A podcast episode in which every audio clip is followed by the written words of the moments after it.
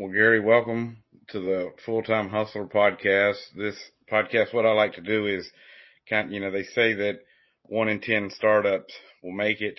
Uh, and so I like to get in, in here firsthand from the kind of demystify entrepreneurship, if you will, and hear firsthand from the entrepreneurs that are working on the front lines like yourself.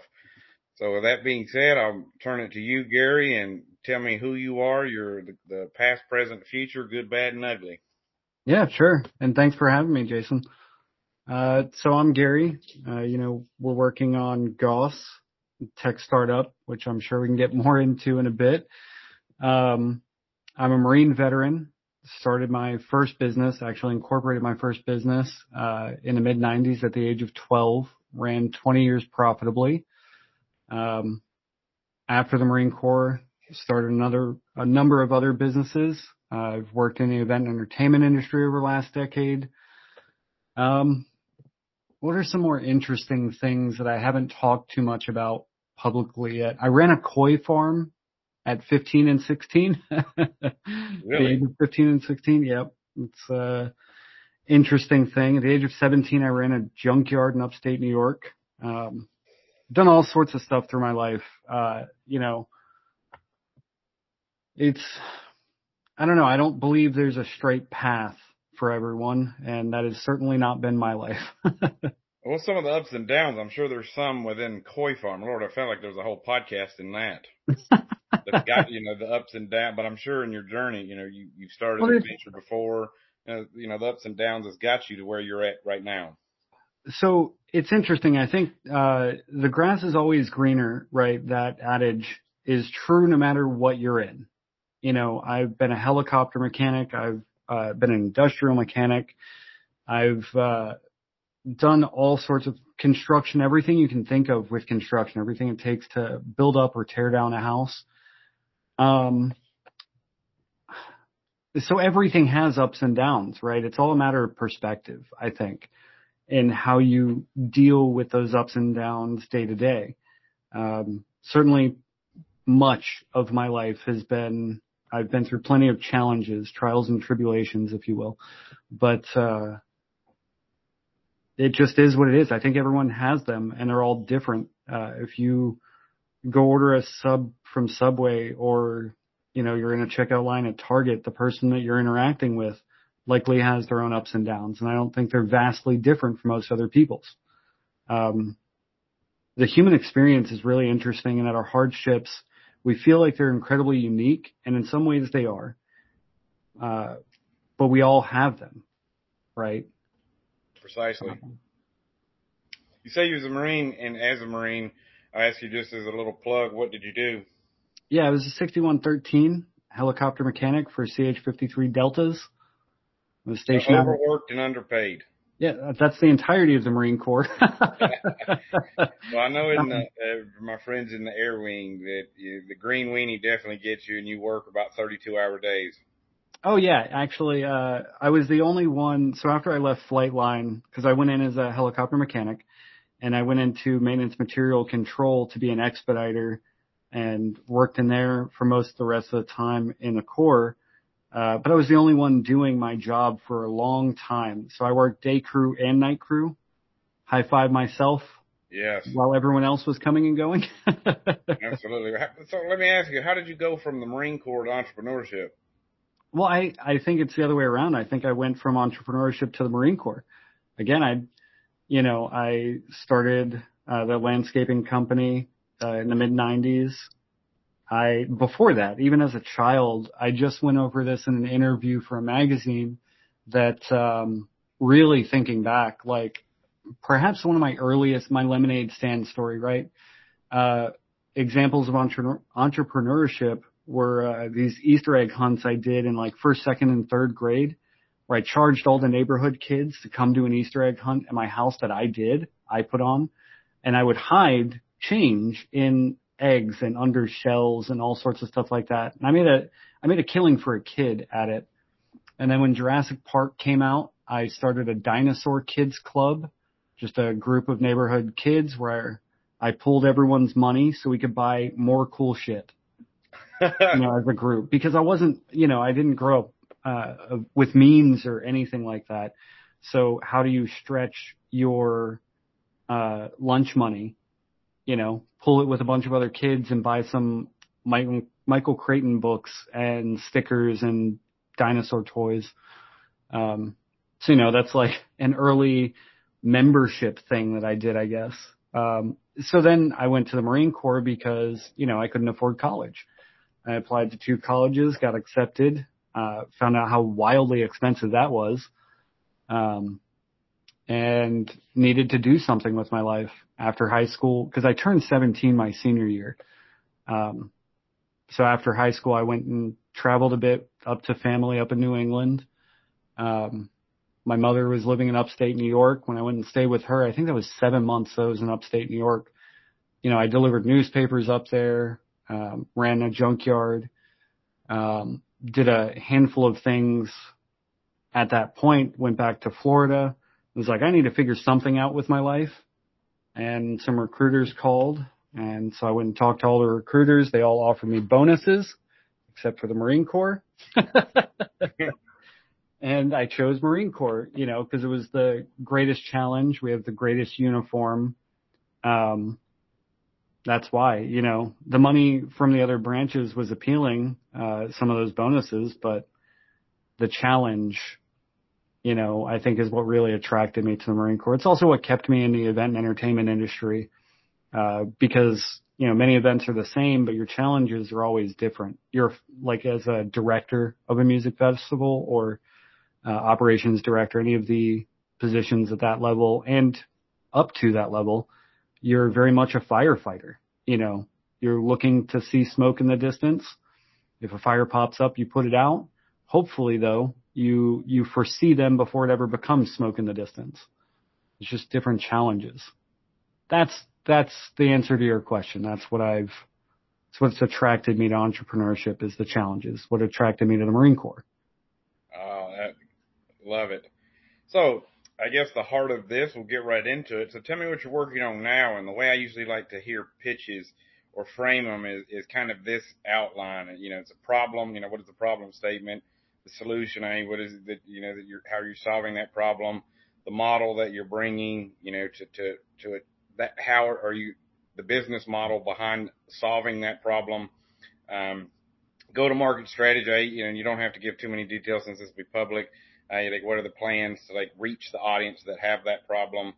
Um, any financial data that you have, like if you've had success or, you know, what are you planning? And then the management team. So again, the question, overarching question, that's kind of the outline, but it's like, you know, what are you working on now? Uh, and, and, and viewers, anybody listening, this is where I would really start listening. Yeah. So we're working on Gauss, as I said. It's a curated layer one blockchain. Uh, what that means is it's a permissioned ecosystem where we vet every project and brand that launches with us. Um, I believe a huge problem in this space, much like early e-commerce, the early internet, is there's a ton of, you know, fraud, scams, uh, brand infringement. It's just not a safe space for a lot of traditional business to begin moving into. And I think they see that, they know that, uh, and there's a lot of pilots going on, but much of what the public sees is, you know, and says about the crypto space is justified, I believe. You know, there's billions upon billions lost to scams because there's a high technical understanding needed uh, to really get into it, and even just for your end user who wants to swap two digital assets, it's a multi-step process. It's very convoluted. So that's another big goal of ours is to demystify the space and to a large degree, stop saying NFTs and Web3 and, you know, all these buzzwords that are, people are using for, you know, news articles or fundraising because the end consumer doesn't care. They don't care that it's, you know, Web3. You know, the brand doesn't care. If Target moved their reward and loyalties program to our ecosystem, um, their end users don't care. They just want it to work in the app. You know, just like most end users don't care that we just move from IPv4 to IPv6 with the internet. Most end users have no idea what TCP IP is. Um, they just use the internet. They just want it to work. So that's initially what we are solving for and what we're building to significantly down the road, five, ten, and 20 years from now is, uh, where I believe we'll be. You know, the metaverse is a buzz topic these days, but I think that's an inevitability in the form of media. You know, games have overtaken every other form of uh, entertainment marketing that we or entertainment sectors that we have.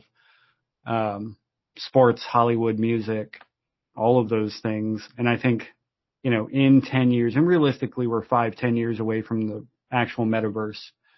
You know, we're seeing the Pong era of that right now.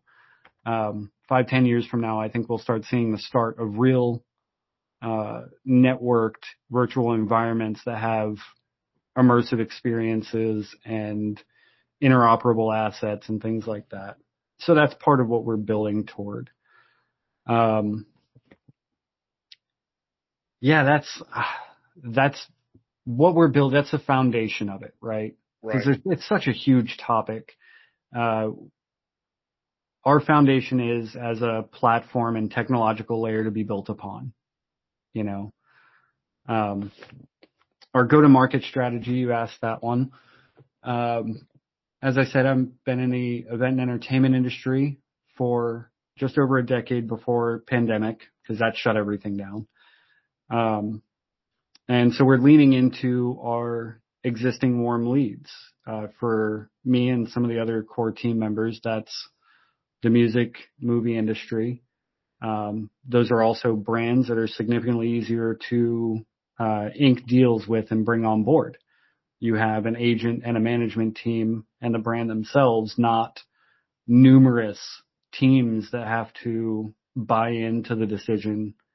Um, you know, with uh, with Pepsi or Target or Nike or Starbucks, those are significantly lengthier processes. Um, so that's part of our go-to-market strategy without getting too deep into the specifics because, you know, this is a tech startup, a business. Um, as we were talking about previously, this is, you know, wanting to do business right, which I think this space is also sorely lacking, right? Um, a lot of our team, uh, both from the co-founders and everyone else we brought on board has a significant amount of transferable skills, which is also important in this space because I don't believe there are many crypto experts. It's a new technology still. That would be like saying you were a, you know, an internet expert in the seventies. You know, sure, you worked with ARPANET and you were one of the early builders of it. And then everyone else that comes into this nascent technology, you know, you're not experts. You're new in this fledgling thing. Um, I mined Bitcoin back in 09 and gave it away because I thought it was worthless and at the time it was worthless. Um, I wouldn't say that I've been in the blockchain space for 13 years. You know, I had a Coinbase wallet back in 2014. I worked with a charity uh, in 2011 and 12 and 13 and 14, I think. I think it was four years with them on and off. Uh, they received most of their donations from Bitcoin that saw a value increase. Um, again, I wouldn't say I've been in the blockchain industry that long. I haven't been building in it. So that's a long meandering path. Oh, it's it's perfect. So it's a it's a, a, a platform that now, and I guess my my question will be is the tell me a use the use cases for this e-commerce or not excuse me this platform um, that will and I'm going to try to be layman here and correct me where I'm wrong. It will bring a lot of clarity to this otherwise uh, convoluted space. Yeah.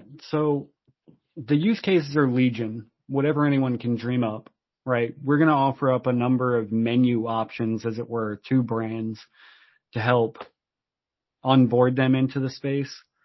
Um, you know, that can look like reward and loyalty programs, uh, building circular economies with their own branded tokens, meaning that they take a Pepsi coin uh, distributed as a reward to their holders who then use it for whatever Pepsi merch or Pepsi discounts or what have you. So they're bringing that token back in and then they can then redistribute it. Um, and if their users, they receive those rewards, want to sell it instead, more's the better, in my opinion, for that brand.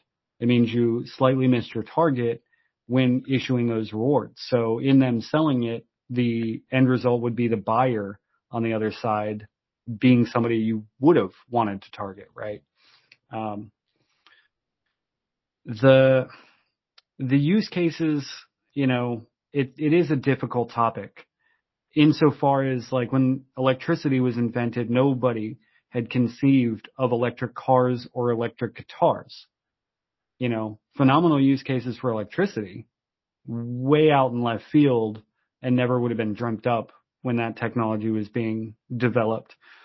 Um, I do think though, for brands specifically, there's going to be a myriad of potential use cases that we can explore with them.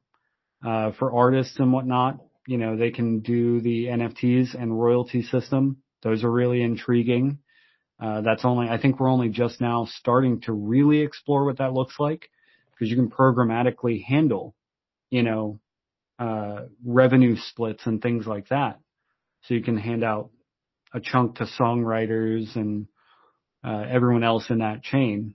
So I think that's an intriguing aspect for, you know, labels themselves and management companies. Um, I think one of the bigger things to explore again in five and 10 years, once we get to more immersive media, uh, will be engaging with their communities because I think that's really where it's going. I think the marketing of today is going to look very different down the road. Right now you have spray and pray shotgun method marketing. Um, you know, you hope for very, you hope for a large, maybe single digit percentage in your conversions, which then maybe have another single digit percentage, uh, you know, or click throughs and conversions. And I think that is just remarkably inefficient for a trillion dollar market. You know, global advertising is a huge industry that's so mistargeted and all that money ends up going back to these platforms, which is something we really want to disrupt as well. Um, you know, I'm really looking forward to capturing even just that, just a chunk of that market and distributing those funds to end users. That's what rewards programs look like, right? So if we had 200 million or 200 billion rather, uh, of that global advertising market go straight to end users, that's redistribution of wealth. That's decentralization of revenue. You know. So this is a decentralized ecosystem for uh, rewards and recognition that uh, is really demystifying that space, the rewards and recognition for brands. Well, it's actually, so the underlying technology is centralized, right? Like mm-hmm. in, in the traditional sense, because right now I think people's understanding of the terms, even just decentralization is very amorphous. Mm-hmm. Um, Good point. You know, it's not remarkably well defined. How can you call a decentralized blockchain decentralized if you're selling nodes for 50 or 60 or $200,000? That's not decentralization you know, you're still concentrating that control, power, and wealth in a small number of hands. Yes, we're centralized in that we curate the ecosystem. We want to keep bad actors out. We want to keep fraud out. Mm-hmm. Um, but we're, you know, our whole business model is transaction fees. That's going to be the largest chunk of our business model. Unlike Apple, Google, Steam, you know, you name it, uh, we don't want 30% though of what passes through our ecosystem, what's built on the ecosystem. At start, we're probably going to have about five-ish percent. And as volume increases, that number will continue to diminish. Uh, you know, in five or 10 years, it'll likely be a very small percentage, lower than two and a half percent ideally. Um, potentially less than 1%. Um, we'll have to see where things go for that, but that's the idea, right? Uh, I don't want us, Gauss, to be the large middleman saying, yep, you're launching in our play store, you know, as it were. Uh, we're taking 30%. Or you're launching a game with us because gaming is a huge sector that we're looking to tackle, especially early on because they have long development cycles. Um, you know, we have a whole grant program that we're launching for that. But you know, we're not going to be Steam. We're not going to take that 30%. I think that's a take rate that will begin dying off because those brands just have too large, uh, you know, their budgets are way too large. Uh, they can't evolve to be as nimble as we'll be building to be. You know, Facebook couldn't say we're only going to take 2% tomorrow, nor could Apple or any of the other FANG companies. So. How would a small brand, uh, what would the onboarding look like? Yeah. So we have multiple different pipelines to launching with us. Uh, for large brands, you know, it's, uh, it looks more like a sales team and account executive process. Uh, for small brands though, we have an application process that we're developing right now, uh, with a curation team that's very manual. Um, it is not at this juncture scalable. We need to make sure that, you know, what we're building works as a process before really scaling it. So they apply. Uh, we first go through an internal review process. Uh, if they make it through that step, that very first step of our team, three people on that curation team, using our scoring rubric and saying yes, yes, no. You know, maybe there's some remediation in there. Maybe there's something else we need to review. But if they make it through that, then they go on to the next step, which is third party KYB, which is know your business, not know your client or customer. Um, that's a third party review where they go through and check out their, you know, actual physical identification or digital copies, as it were, of their physical identification. Um, and everything else. What is their business structure? Are they incorporated? Um, doing actual recorded video interviews. There's a lot that goes into that step. Um, after that, they go through tokenomics review. If they've already developed tokenomics, we review this at that step to say, you know, yes, okay, you have a sustainable method that you want to launch with, or oh my God, this is hyperinflationary rebase project number 4002. That's not going to work for us. You know, there's not utility there. You're just trying to create some hype crap Ponzi scheme that we don't want. After that, there's a legal review uh, that actually goes and digs a bit further into their uh, legal structuring and things like that. Um, checking to make sure that if they already have brought on shareholders, that they're that they're capable of launching with us, right? Um, after that step, uh, we go through a final internal review, and then we can announce that they're approved to being launched. So it's definitely a multi-step, very manual process at the beginning. Down the road, we're looking at potentially having, you know, in a couple years, 10,000 projects, uh, 100 projects a day applying. So it's going to be bandwidth that we have to work on scaling up to. But that that onboarding, and correct me if I'm wrong, sounds uh, very identical or similar, uh, if not identical, to uh, marketplaces.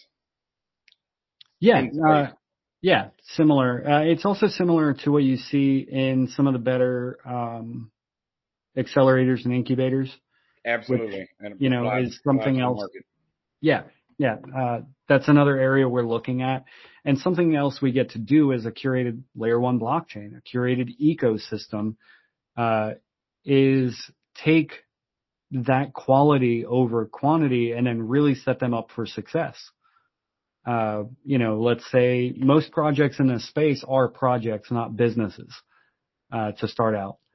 And that's not a terrible thing, but they do need to have a bit more structure into them. They need legal support and marketing support and organizational, operational support.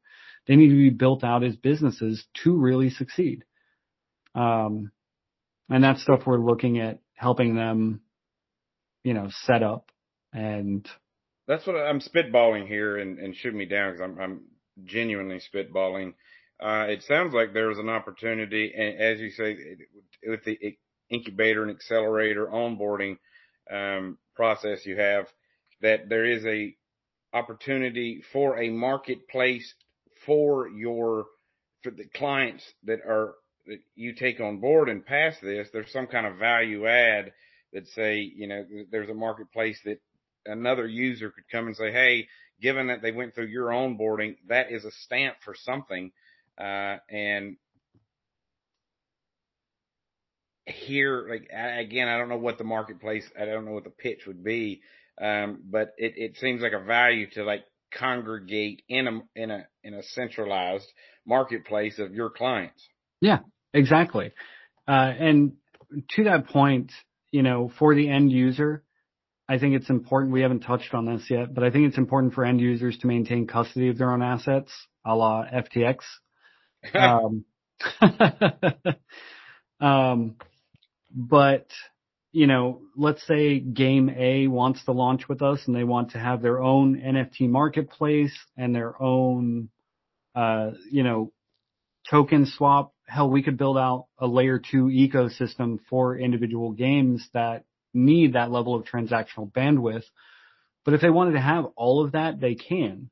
And the users, if they wanted to take their own assets from that in-game or in-app wallet into a larger ecosystem, they can do that. They can then swap it in our swap and do things like that. Um, and I do think you're, you know, you hit the nail on the head that there is the value add as well to being a curated ecosystem or to launching with one. Uh, given the degree that we're going to be vetting these pros, uh, projects, it's much like, you know, VC firms look to accelerators, uh, some of the larger, more notable ones. Uh, without needing to do tons of due diligence for that reason. They're like, well, they went through this. Y Combinator, for example. Yeah.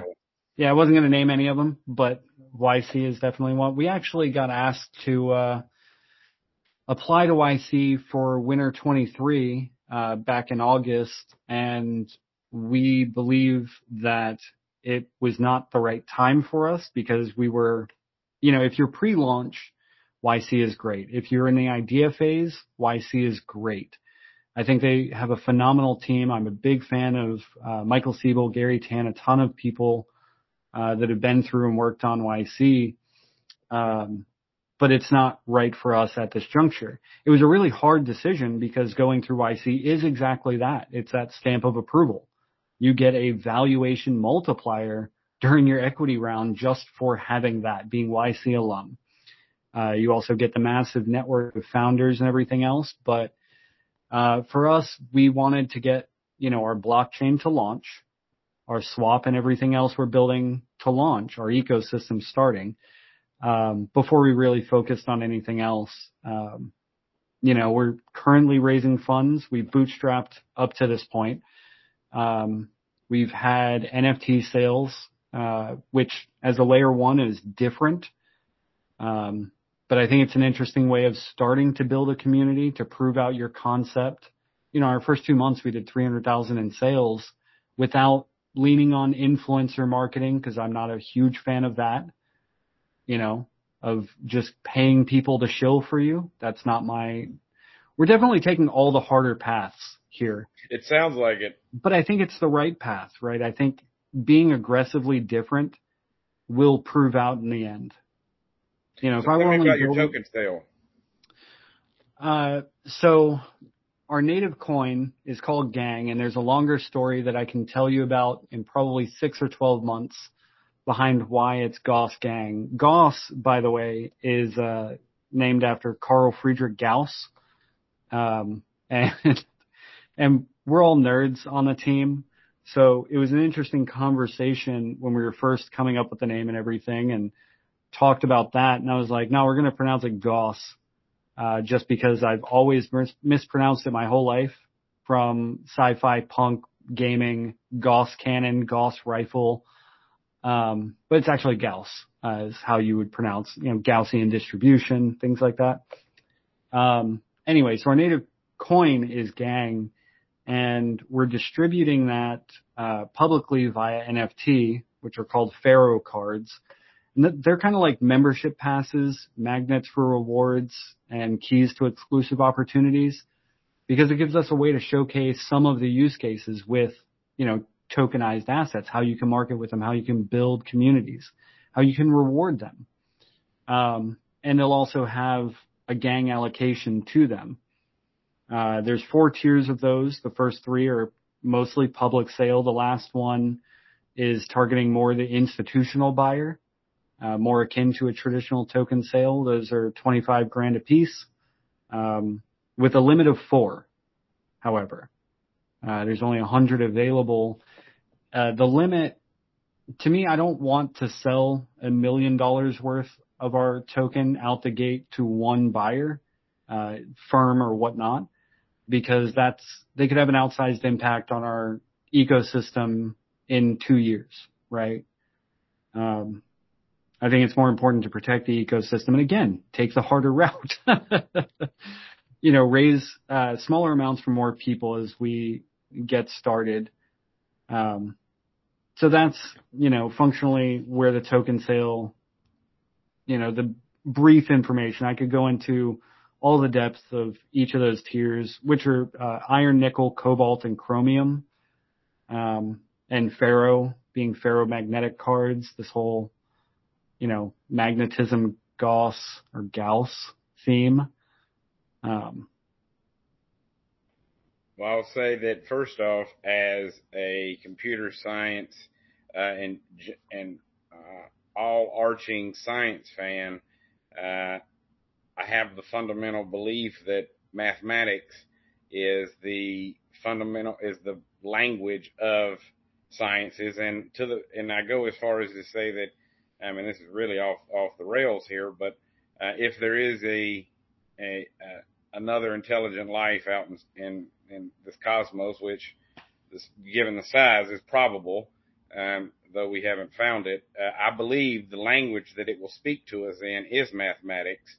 Um, so to Carl Friedrich, I will say that uh, commend your nerdiness, and also as someone with my accent that uh, not known for uh, enunciation. Uh, I'll say that Gauss, Goss, I like the double play on it in the way that you've called it, what the way you say it.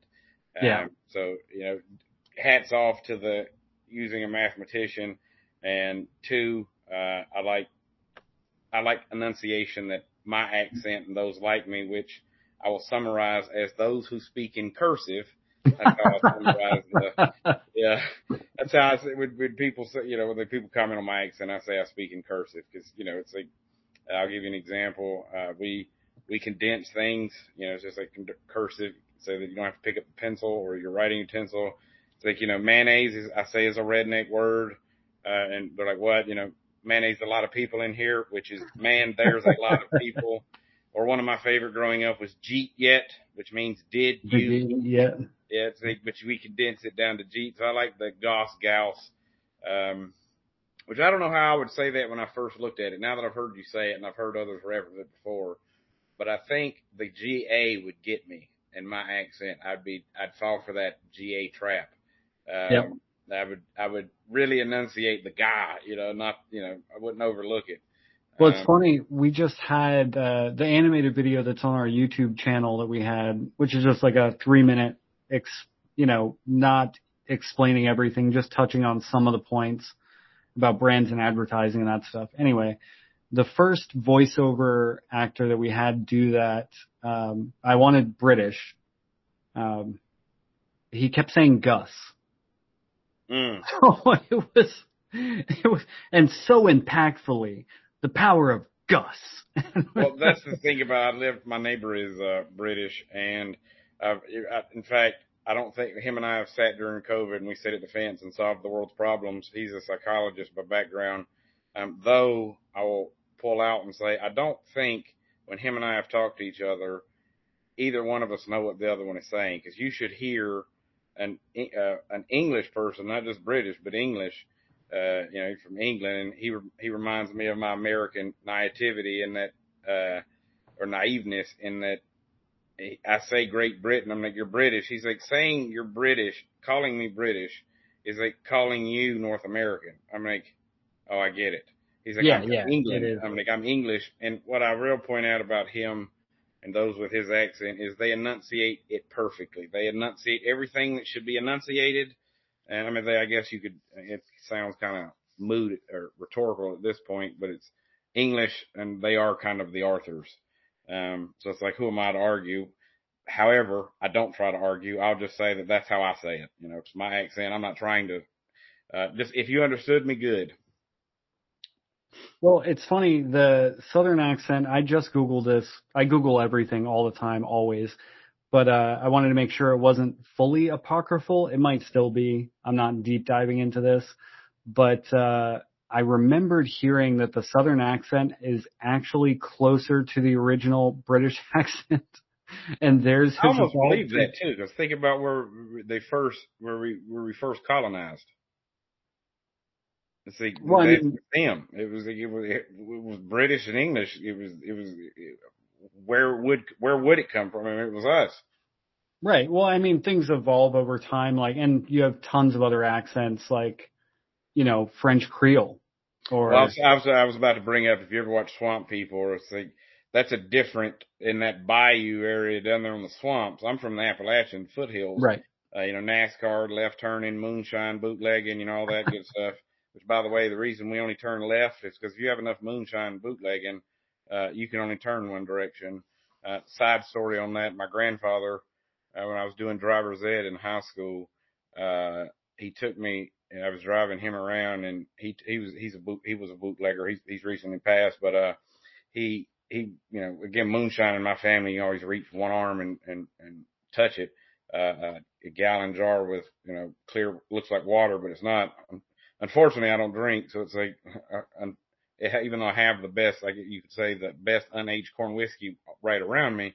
Nonetheless, we were in driver's ed, and I was driving him around, and he took me to this house. I mean, we're pulling up. It looked like this house had its own zip code. It was a, it was a beautiful estate, um, and out came Junior Johnson, and Junior Johnson is one of the founders of NASCAR, one of the originals of NASCAR, and you know, he, him and my grandfather got to shooting the shit and like, you know, talking like old buddies but it, it really reminds me that, you know, that, uh, and I wasn't a NASCAR fan growing up. I am now, now that I've gotten away from my roots. It's like, wait, I can, you know, and, and re- remember who I am, so to speak. Um, you know, again, NASCAR is more important now that I'm older than it was when I was younger, but it was just that, you know, they say that it was founded on the boot, you know, the bootleggers and moonshiners.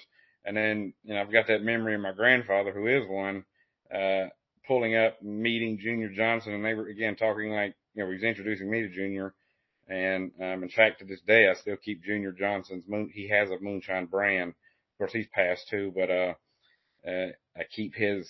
Uh, I keep in stock for gifts and for others his his brand of moonshine. Uh, uh, I keep every flavor, you know, from apple pie to uh, regular to you know all the all the all the ones they sell. I think it's called Midnight Moon is the brand. Anybody wants to go to the ABC store. Um, anyway, but uh, our accent in the foothills, well, it's mine. And then you go to the, the swamp, that area, uh, you know, down there in the bayou, they sound like when you listen to Troy Landry from Swamp People, it's a completely different, his sounds like mine, but with a dip in.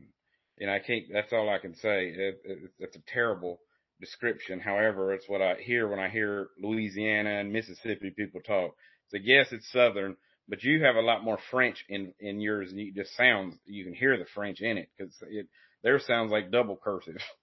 Yeah, yeah, or you just can't understand it all, like the real the real deep swamp people. That is like, ooh, it gets thick. Um, that is, that is true. That is very language true. and dialects have always interested me. I mean, I say that, and there's 400,000 other topics that have also interested me, um, because I'm that guy. Likewise. So let me ask you one back to the back to your your, your venture here with with Gauss Gauss and however else anyone else wants to pronounce it. Um, your ecosystem named after probably one of the greatest mathematicians ever. I'll cite it that way uh, for anyone listening to, to to to clear that up. Um, what ex- this is a generic question, but I want I want to hear the it, it, taking from Hollywood and drama and acting, I want to hear the emotion in this question, and that's really what I'm digging for. Um, it kind of kills it now that I've prefaced it that way, but um, also kind of gives you the lead. It, but what excites you the most about what you're working on, and like what potential do you see? So it's inter- it's a really interesting question. I actually haven't been asked this one. Uh, I don't think. Um, you know, when I was younger, I wanted to be a fighter pilot. You know, I think every kid wanted to be a fighter pilot or a firefighter or whatever. Every kid of the elder millennial era, not Zennial. Zennial. I'm know, one myself. Yeah, you know, many of us that was our thing. And then I grew up as a nerd, uh, you know, a nerd doing lots of manual labor, but I play role playing games and read tons of sci-fi stuff. We were just talking last night, me and one of our uh, other team members about Philip K. Dick and Asimov came up today. You know, um, you have Snow Crash, which is where the term uh, metaverse actually originated.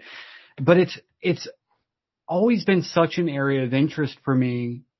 You know, to imagine where the world is in 10 and 20 and 30 and 40 and 50. What does the world of tomorrow look like? Right? And some people have gotten kind of close when they've guessed about it in the past, and others have been wildly inaccurately wrong. Like Star Trek. Look at Star Trek. Phenomenal, phenomenal entertainment content right there. But which I'm a big Star Trek fan, so. but the original Star Trek and TNG, Next Generation, you know, that's part of why we have cell phones today. A Star Trek nerd grew up uh, and wanted to see this exist and never thought it would actually make it. The uh, founder, the or not founder, the uh, inventor of you know the flip phone, the original cell phone, and all that. He never thought it was going to work. That people would just want this in their pocket all the time. And he spoke plenty about it. He's like, I'm building it because I think it's cool. Uh, I don't think anyone wants it. And here we are. It's part of our, you know, we're cyborgs with this thing. It's an extension of us. I use it to Google things constantly. It's expanded my access to information and daily knowledge constantly. And this area of technology that we're building in, you know, the reason it's so ex- exciting to me is for what it can be in the future, right? In that 10, 20 year time frame, the broad spectrum immersive media, you know, movies will still exist, books will still exist, games will still exist. Not everything will be in this new format, but the things that are in this format, I think will be phenomenal. And so that's what excites me about it and why I'm excited to build toward that, even at this early stage, you know, this early ARPANET equivalent era before TCP IP in this space. Um, it's just looking at what that future could be. And as a as a caveat to this, I think it's interesting because I have a friend, a good friend of mine, who loves me to death. I love him to death. Uh, fully support everything he does, and vice versa. But if the world comes to pass the way I'd like to see it happen, you know, uh, he doesn't want to live in that world. And I think that's interesting as well about the, you know, human existence and our perspectives on things that what one person sees as utopian, another person is going to see fully as dystopian. What's beautiful to one is utterly horrific to another. And I think that's interesting. You know, I don't think there's necessarily anything good or bad in it. Uh, somebody will get the most blissful existence living, you know, the Swiss Family Robinson cabin in the woods lifestyle and I can even see the appeal in that. And others want to see an ultra futuristic, you know, sci-fi, you know, we have a fully immersive metaverse, we have cybernet, the whole nine, like post singularity thing. Um, another might see that they want a post scarcity egalitarian utopia. Again, a la Star Trek, right? Um, that's what excites me about this. Building what I see as being part of that future, like a an actual foundational pillar of what that could be. Wow. I, I first off, let me say that um, that is the exact answer I was looking for. Um, and I, and when you say sci-fi and you know growing up and, and and I know a lot of I've heard even boomers refer to the Jetsons in the analogy you gave with Star Trek. It's like they see things that were on there that were you know in its time prefaced as uh, futuristic, and yet they have came to pass. And so many examples from that show. I mean, Star Trek, you know, because this sci-fi community, uh, a lot of your engineers and your technologists, are, you know, they grew up just like you and I both with a, you know, watching those, and now they're the ones shaping it. Yep. Um, uh, and I'll give you a little personal. I'm the same in regards to uh, as you as, as, your use case here in uh, your ecosystem with cryptocurrency um, and and blockchain technology. I am the hyper focused myself with AI and like crypto. I believe it's got a lot of buzzwords currently, and uh, about 98% of it isn't. But what what I am trying to do, what I like to define is you know my nerdishness and where I go, you know, down thousand rabbit holes. Um, and I'll just prep and I'll, I'll summarize that as, you know, I'm not, I'm not necessarily in, in current terms, you know, we have dumb AI, um, you know, and I'll give an example, like Siri is not exactly what I'm trying to describe when I say that my nerdish tendencies towards the artificial intelligence, because right. Siri is not intelligent. Uh, Siri is a, uh, is a voice, an automatic voice that's been hooked up to a dictionary but she does not know language, or she, it does not know language. Siri does not have a language. And the reason I distinguish in that is in when you're studying AI, one of the things you get really into intelligence itself and defining it in, in a philosophical and literal sense, in a scientific sense. And one of the heaviest achievements or barriers is language. So, you know, that's what separates us from every other animal. It's like take dogs, for example. They, the average dog can possibly learn uh, or has the potential for 20 words at max. See, they just don't have the, the, the intelligence for language. And that's why I say language is a distinct, uh, attribute and of, of intelligence. Now, I'm, I'm going to pull out and say that the definition I think of intelligence is kind of more, it, it implies an embedded intuition in that, you know, it's, you can take information and kind of guide the future. It's like if you see a bull running at you to know to step to the left or to the right or to get out of the path hmm. of the oncoming bull. That is a sign of intelligence. But again, going further, a language being that. Um, and I'll share one last thing that's really into the weeds and just with you because you, you sound like we've got a lot of overlap. We could have 15 more podcasts. I see AI taking us is what I would like to call the augmented age. Um, and, and, and I think it's, and I want to break down, there have been four major historical eras defined by the way we work. We've had, and, uh, and pay attention to, and I think the key. Can I, can I guess agricultural, industrial, information, and you're going toward, uh, artificial intelligence or you were starting to say augmented, but those, right, that's, we, we, and, and I'll, I'll, I'll, there's one more at the, at, that predates those three, but you named three of the four. We've only had four ways, again, uh, historic errors defined by the way we work. The first one, and really the astute observation here um, is the time that each lasted. And I'll give each age of the four and I'll give the time that they lasted. So we had the hunter gatherer age and that lasted several million years. And then we had the agricultural age, as you mentioned, which lasted several thousand years. And then we've had uh, industrial age, which lasted a couple centuries. And now, as we are currently in the information age, which has lasted a few decades. And now today brings me to my point we are on the cusp of what I believe our next great era as a species. And I want to call that and say, welcome to the augmented age. And, and in this new era, your natural human capabilities are going to be augmented by computational systems that help you think, robotic systems that help you make, and digital nervous systems that help you connect to a world far beyond your senses. One example I give is, and, and it has to do with the blockchain, is uh, just take the augmented glasses with AR and like the Google glasses, uh, or that type technology and incorporate it with the blockchain. Um, you could look, go into a grocery store and look at a banana and you could instantly know what farmer that was from, what truck picked it up, what time they picked it up. And I'm talking about each banana. Now, how we don't have that kind of relationship with our products and, and services now. But that's the world we're going to, and that's what I mean when I say connected. Digital nervous systems that connect. Um, in summary, it's like I think we're going from a world that's going to move things from fabricated to farmed, constructed to grown, isolated to connected, extraction to aggregation, and obedience to autonomy. Autonomy. Um, and it's thanks to these augmented capabilities, our world's going to change dramatically, in my opinion. We're going to have a world with more variety, uh, more connectedness, more dynamism, dynamism. I can't even say the word. It's in my accent. uh, more complexity, more adaptability, and of course, and not to be too cliche, but more beauty. Um, so when I say AI, I'm, I'm describing in that way.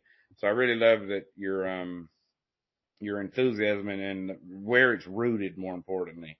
And uh, but before I before we get all philosophical there, I do want to. You did say you know you're being a sci-fi fan, and I like to ask sci-fi fans, uh, what do you think the greatest in the last decade sci-fi film or novel? Now, let me just keep it in the film.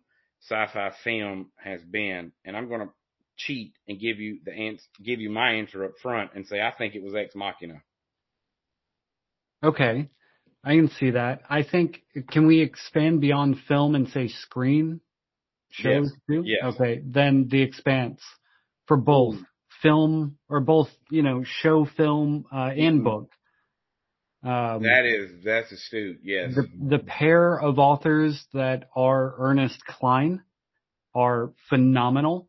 There's actually two authors that write under the one name, and The Expanse is such a good sci-fi series that uh, it, it TNG I think will always hold a top spot just because it's hard to get rid of that nostalgic love for something, but it's up there uh, in close proximity because I would I would venture to say that it's better than Next Generation.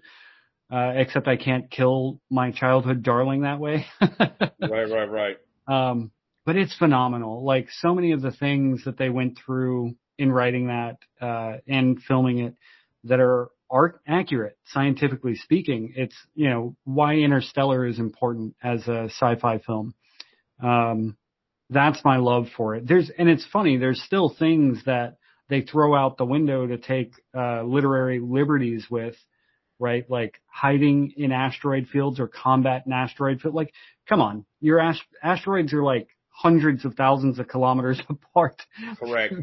You're not dogfighting in an asteroid field. Um, but beyond that, like so many things in it are phenomenally well done. It's so well written. The character development's amazing.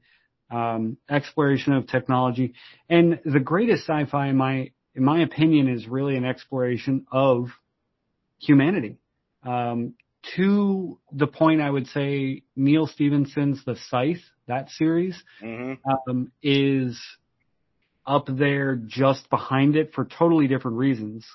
You were talking about AI. I love the topic of AI and, uh, you know, things we're working on in that same vein. But, uh, the actual very pointed topic of AGI, artificial general intelligence, Next has always fascinated me. Um, what does the world look like post mortality?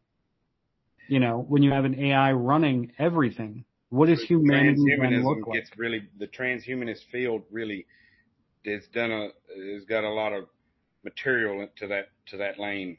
Right, and I think all the great uh, sci-fi writers and explorers throughout history have all had that same thing. Again, going back to Asimov or Philip K. Dick or any, literally any of them, they explore uh, different aspects of humanity. You set up a an interesting game that you tell a story in. What does it look like for those characters in this alternate environment? And that has always fascinated me. So. Oh, you, yeah, I'm, I'm literally, I'm, I'm, uh, so, I want to say, I want, what's the phrase I'm looking for? Cerebrally or intellectually drooling. yeah, it's all building in a space is also really interesting to those same points, you know. And AI and crypto, we're both in, we both face the same upheaval battle in that 95% of the awareness now in both spaces are not what we're speaking to specifically. No, there although I will say I think the public is largely behind in their understanding of where we are. The key in now. both, they're very curious, which is that's all we need. Sure, but I think the larger public doesn't know that most major ports are almost entirely automated, or you know how many, just how much of the world is already automated, and how much more automated it will become, which isn't again that's not smart AI, but it's a lot of really intelligent or uh, capable algorithms so where do you see the future going? So I think the future for us as a species and a society can go one of a couple directions. I don't think it's exactly binary, but I think, you know, depending on what happens the next 10, 20 ish years, uh, we'll either proceed into a new dark age, what I view as, you know, being dystopian, more dystopian uh, than a lot of other things, or a golden age, you know, more utopian. We could move toward a, you know, eventually a post scarcity society. Um, and I think it's hard to talk about that topic. Earlier, I was mentioning, you know, what's beautiful to one is horrific to another. Um, I think a an amazing future would be post scarcity, egalitarian, uh, you know, Star Trek esque world. Um, it's, I think it depends heavily on what happens in the coming years for the climate, for the economy, for us, you know, societally. Um, whether we start coming together as a people on a planet or if we persist with uh, individual power struggles and things like that. Uh, technologically speaking, though, I think automation's inevitable. I think we're already well on the path there. Um, I think that's going to have a very interesting impact on you know both production chains and labor forces, right? Um, what happens like black mirror explored this really interestingly with one of their episodes but what happens to a world where you have very cheap production of near unlimited goods to consumers who can't buy them right what does that look like um, and i think we're realistically going there you know? Uh, the us we have a labor force of 160 million people uh, 60 60 some odd percent of which are i think it's like 64% of which are employed. Um, you know that's that labor force participation rate lfpr um, which is about 100 million people. About 100 million one third of the us population is quote unquote employed uh, or actively looking for work uh, what happens when we lose 50 or 70 million jobs for this labor force what happens when you only have one sixth of your population actually employed? That's not a sustainable system, uh, you know, in the current world. Uh, there's not enough money going around for people to buy things. So I think a lot of those things are interesting problems we're going to have to solve. And I think we have to look at our societal, governmental, economic models and how we adapt with the changes. Because I don't think automation is bad. I don't think growing efficiency is bad. I think not addressing those things in an intelligent manner, however, is bad. I don't think governments, societies, and economies not evolving is bad. So, what does the future look like? Flip a coin. I'm not certain yet. I, I hope for the best. I genuinely do. We're building for the best uh, you know, best case scenario, in my opinion, because I don't think you can actually plan for the worst, nuclear apocalypse, if that if that happens, because that that's not off the table. Um, I don't think you can plan for those things. Not exactly. That's a good. That's a, that's that's a good point. Um, what do you want to promote um, before we get to my my wrap up? Uh, is there anything you need or want from anyone listening? we want to continue growing our community. Obviously, we need to continue fundraising, but before anyone ever buys anything from us or anyone else, uh, be sure that you know what you're buying. You know what I mean? Be comfortable and confident in that decision. Um, within our community, we very mindfully have built it to encourage people asking questions. Like we love questions in our community. We love answering them. Our, you know, uh, or we call them guardians, love answering questions. We, the core team, are constantly in there on our Discord answering questions. I go on YouTube videos and answer questions in the comments. Um, I love answering questions because I think information is very important. Um, so ask questions first. Uh, if you're interested in joining the community, please do. If uh, after that you're interested in supporting us, you believe in what we're building, you believe in our team, you know, then buy. So, yeah. So I think the message to the user and to anyone listening is uh, stay curious and reach out to you with questions and not just in a sales um, mode, but uh, anything that they have, uh, uh, you will anything that they're curious about if they maintain this curiosity, especially this budding ecosystem and all the potential within blockchain and crypto specifically. Um, use you as a resource. See you as a resource. Yeah, um, I actually have two hours a week scheduled for our NFT holders where we just hang out and voice chat. Sometimes we play games.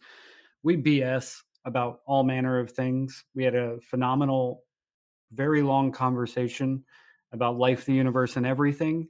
Um, you know, talked about religion um, with people of diverse backgrounds. It was really interesting.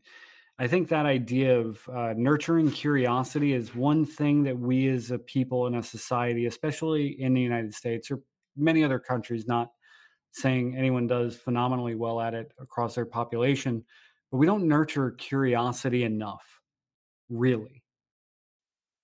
I, I, I can't agree with you enough. Yeah, I think that is a it's just something like again going back to the human experience that is one of the most defining aspects in my opinion of the human experience is curiosity. It needs to be nurtured more especially in children.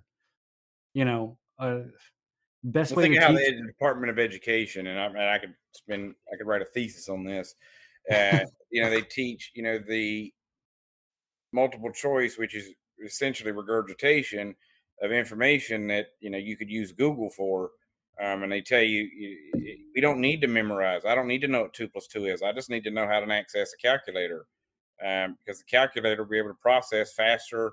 And those lying ass '90s teachers that told me I wouldn't have a calculator in the future, and like, you know, that's a lie. It's like I just need to know how to find the answer. I don't need to memorize. Um, but my point being is that you know they're not teaching curiosity at all. It, it's right. a it's a A B C or D, which is a memorization, a regurgitation. Right. And, and there's another thing that I think uh, the education system does very poorly uh, in that we don't teach collaboration. You know, I think that's an interesting other aspect because the real world, if you don't have, like, look at every coder in the world.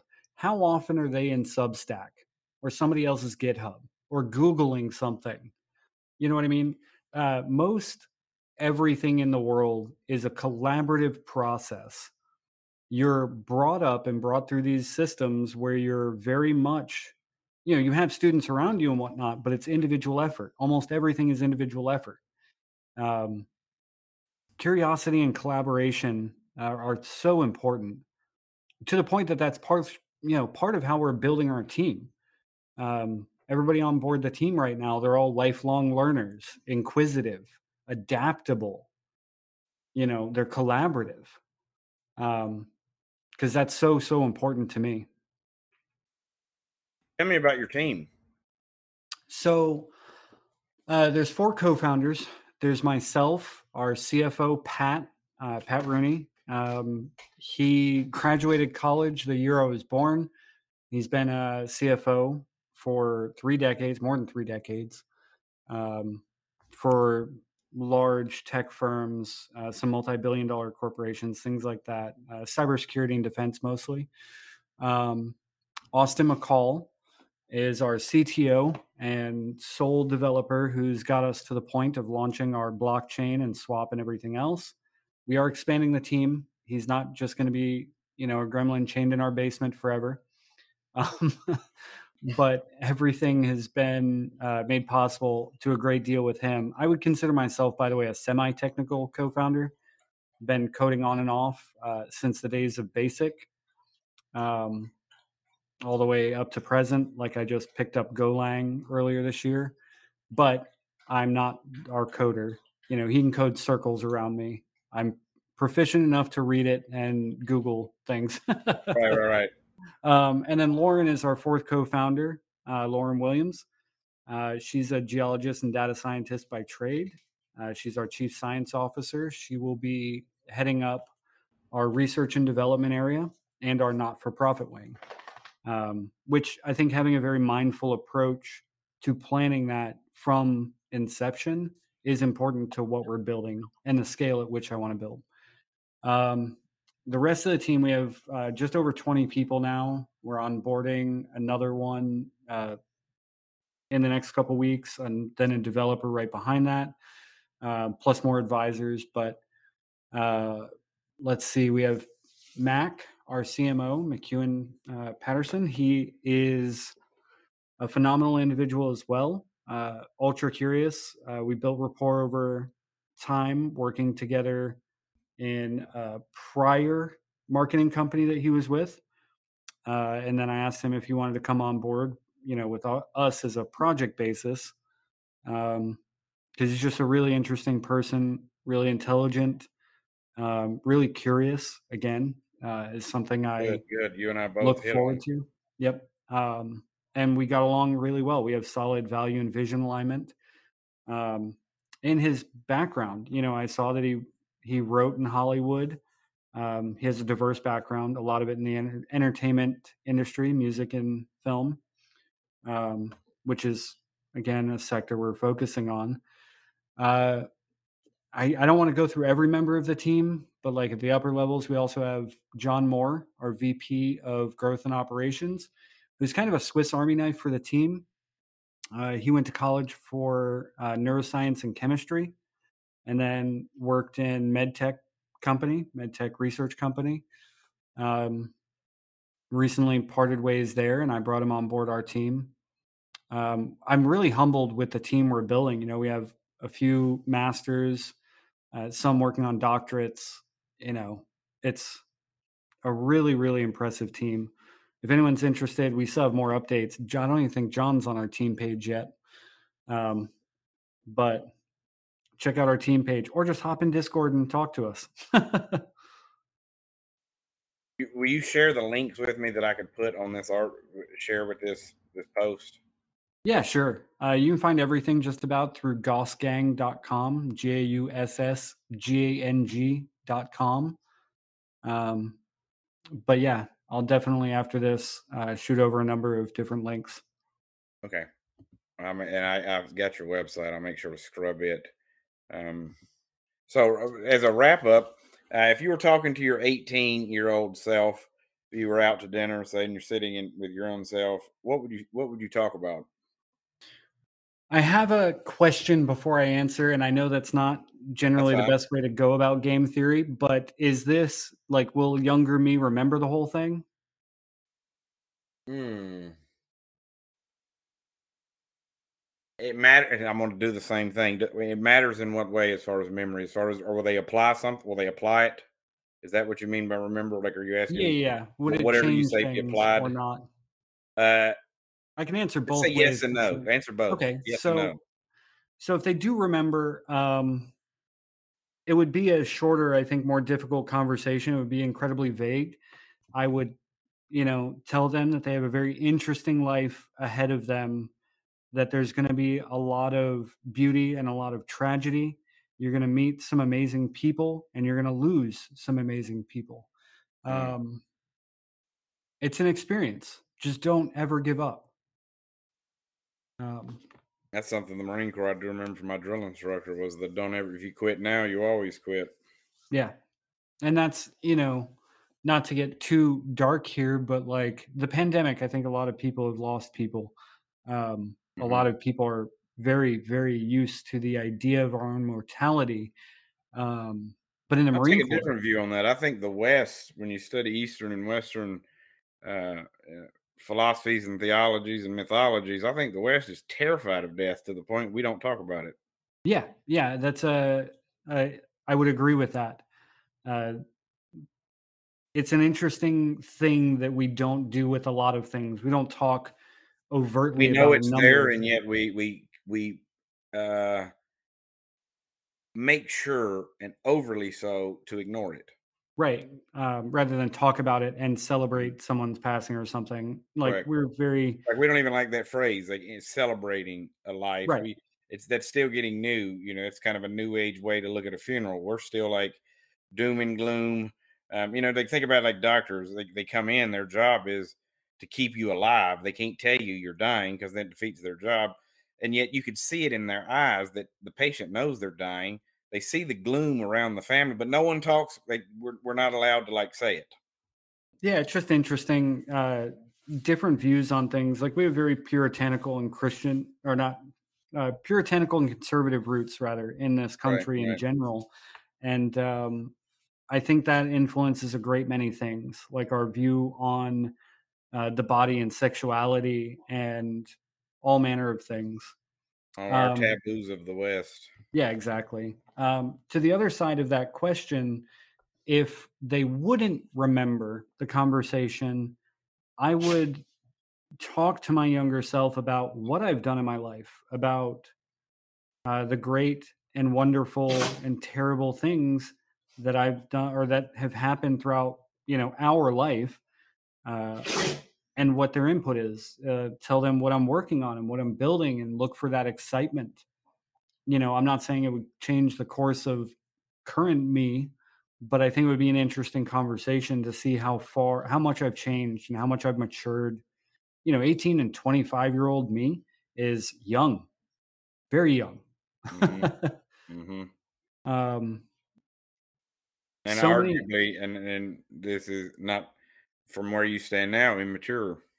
yeah, and that's I was a precocious child and always have been inquisitive and learning, but my worldviews have certainly evolved over time.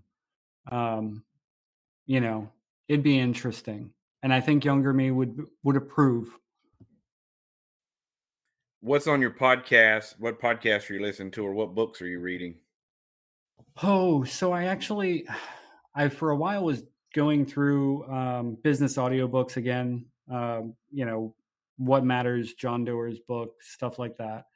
Um, right now, though, I'm actually listening to. I just finished the newest Neal Stephenson book in the Scythe series. It's a. It's called The Gleanings, or just called Gleanings. It's a series of short stories set in that universe, which was a really great way to put a bow on that. You know, Mhm. that experience. Um, and then right now, I'm listening to The Lost Metal by Brandon Sanderson, which is the latest book in the Mistborn trilogy. Um, I'm huge on fiction and I like business books. I'm just taking another little break from it. One of these days, I will break like my goal of 150 books in a year. That is uh, forever. I got to 150 146 in 2017. Um, I got sick in December, and that's so close. You know, it is so frustrating to set that as a goal at the beginning of the year, and then December comes, and you're sick for like an entire week because I was on Oh, the road. I was traveling for four months, and I was just sick, um, visiting family. I was just in bed basically for an entire week leading up to Christmas, and didn't read anything. I just slept. It was terrible That- terrible to miss the goal by that much. Like I almost wanted to say, okay, I'm gonna read like four Dr. Seuss books and call it. a little hack there. yep. Couldn't Last it, though. question: What's on your playlist? Um, so I actually uh, right now I listen to synthwave radio, just whatever Pandora station I find. I look up synthwave radio and play. Uh, you know, it's modern versions of 80s synth music, um, but it's all orchestral usually, not too much uh, lyrical. It's Mhm. just good background noise to work to. Um, that said, uh, I love all forms of music. And hilariously, for as many artists as I've met in my life, most things I couldn't tell you. Like if I hear a song 40 times, I might not still know who it is. I'm the exact same way when it comes to music. Yeah. Like I'm, I'm, I'm very uh, genre agnostic. Mhm. However, I mean, when you come with the background of bluegrass, you can like everything else. You know, um, I'm a little bit hesitant on jazz because ja- I think great jazz is terrific and everything else is terrible because jazz, I think, to me is just uh, everybody just throws in improv, um, kind of do what you want. You know, that is jazz. It's like that's how it started. It's kind of just the, the mutt of music. However, great jazz is terrific, and yet that's about one percent of what jazz is. Other than that, all, all genres I'm open to. Yeah, Yep, to the point that you know, classical uh, violin's one of my favorite instruments. Like I've listened to Hilary Hahn a great deal. Phenomenal young everything violinist. sounds good on classical instruments. What's that? I said everything sounds good on classical instruments. It's like you, you can play rap right strings people. in an orchestra and it would kill it. Yeah. Yep. Um. Yeah, but I don't know. There's. Have you ever heard Der Erlkönig? Not right off hand. I'll send you a link. It's one of my favorite pieces. It's a really tragic story. The background of it, why, you know, the story it's supposed to be telling in the piece. It's a very technically difficult uh, piece to play. Um, I, you know, I've picked up a number of instruments myself over the years, enough to pick them up and say, yeah, I, I could play, you know, Mary Had a Little Lamb on piano I mm-hmm. bought two violins and learned to play them, and then they've been in their cases ever since. yeah, I was a band geek growing up, first chair and trombone.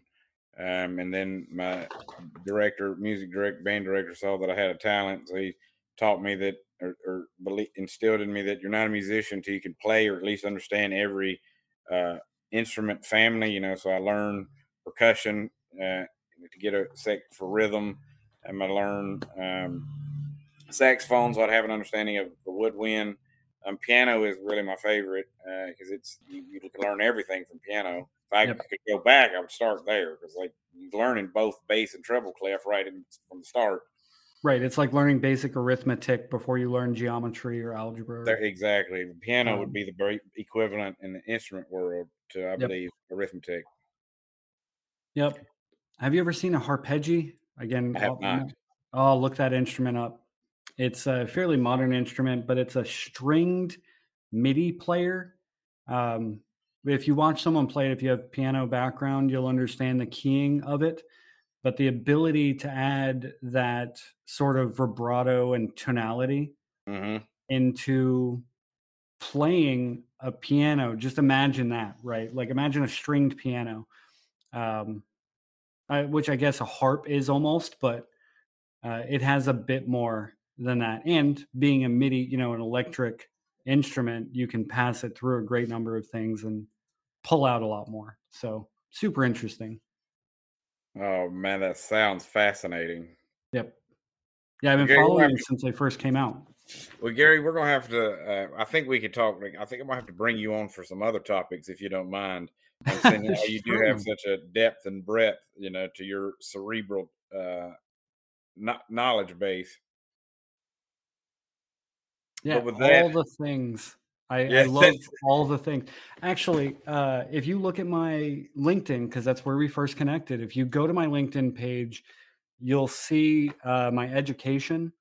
It says Masters of Pantology uh, from the University, or Masters in Pantology from the University of Autodidacticism, uh, with the estimated completion date of 2142, uh, which some people love and some people hate. It used to be on my resume too.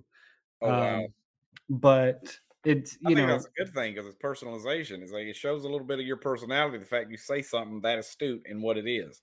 Yeah, it's a study of all human knowledge. For anyone who's listening, it's a study of all human knowledge from the University of Being Self Taught with an estimated completion date 120 years from now, but I've been using this for a decade.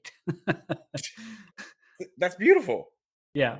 Um, it, it's really interesting how it divides people because I've gotten really positive and negative responses out of it. It's really interesting. Interesting. Uh, off of a LinkedIn, if people take offense, like people get upset about that. Oh yeah, we had when we our very first podcast, uh, you know, AMA type thing we did with Gauss. Um, you know, the community that we were doing it with, you know, of course they're looking up all the co-founders and getting information and doing the Google, and I I encourage them to do that. They saw and that a tad them, too far sarcastic. What's that? I said they saw that as tad too far sarcastic. No, they thought I was lying about my education. Oh no, I see that as that, a, I see that as cerebral comedy. Yeah, it's yeah, it's fully me being facetious. Um, yeah, it's like that's that's hello, that's what sarcasm is, by the way. It's like it's like intelligent comedy, whereas you got slapstick, which is like your you know your Will Ferrell's of the world. It's like, but then you have sarcasm, which is like comedy went to school and got educated. Know, right. It's, it's like yeah. intelligent comedy. But they were yeah they were upset. I also had a um a college professor who was literally offended. Like I don't think she was. I think she was very very very upset by it. Um, a whole number of people. it's been interesting and I love it, and I'll leave it forever. that's, that's well, you can't please everyone, so I, I, I would take it with a grain. of salt. I don't try to. It's it, that's wow to get something so petty to get offended over is what someone else puts as educational in their LinkedIn and resume. It's like even if you don't like it, I wouldn't be that bothered by it. Um, that's just right, me. but some people are, and that you know, especially you know, on a resume or my LinkedIn or whatever, it probably means we don't need to have a conversation. There you go. You know, we're not going to have a fruitful relationship. It's just I'm good with that being being a very simple screening method if that were the only one. But um, yeah, I'd be down to talk more. This has been an excellent conversation. Absolutely. I enjoyed this. Well, I appreciate you being on, and I will stop the recording.